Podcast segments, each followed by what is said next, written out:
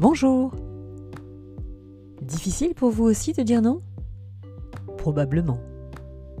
Je pensais faire partie d'une minorité, et je découvre que c'est l'inverse en fait. Nous sommes nombreux à devoir travailler pour pouvoir se libérer de cette difficulté à dire non. J'ai tout d'abord pensé que cela était lié à mon enfance, mon éducation, mon parcours de vie. Penser que mon driver fait plaisir était juste trop présent, tout comme les drivers fait un effort, soit fort et soit parfait d'ailleurs. Driver utile pour se bâtir, se développer, se dépasser. C'est certainement le point de départ, l'origine. Mais en prenant du recul et en se demandant vraiment ce que l'on veut, ce que l'on veut vraiment ou pas d'ailleurs, on se rend compte que l'on a on a pris des engagements que l'on a regrettés ensuite par manque de temps, de force ou par simple lassitude.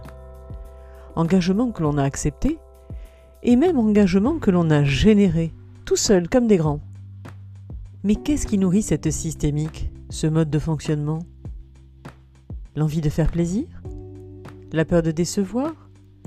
Le besoin d'être utile? La peur de l'inverse? Le plaisir d'apprendre? La crainte de l'ennui? La peur de rater quelque chose? La liste s'allonge et les motifs sont nombreux. Dire non, c'est renoncer à quelque chose. Une forme de deuil. C'est difficile. Mais la bonne nouvelle, c'est que ce n'est pas une fatalité.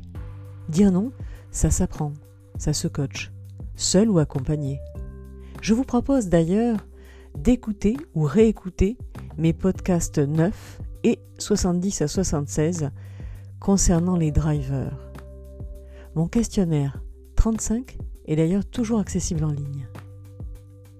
Dire non, c'est reprendre sa liberté. Ce n'est pas un gros mot. Dire non, c'est se considérer. C'est se permettre de dire oui. Oui pour de vrai. Un oui réfléchi et choisi. C'est finalement respectueux. Respectueux de l'autre et de soi. C'est un temps de pause à prendre en amont pour tout considérer.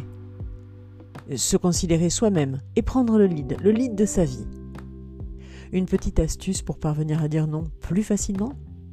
Vous pouvez dire pas maintenant.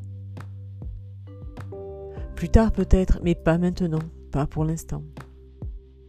Bonne semaine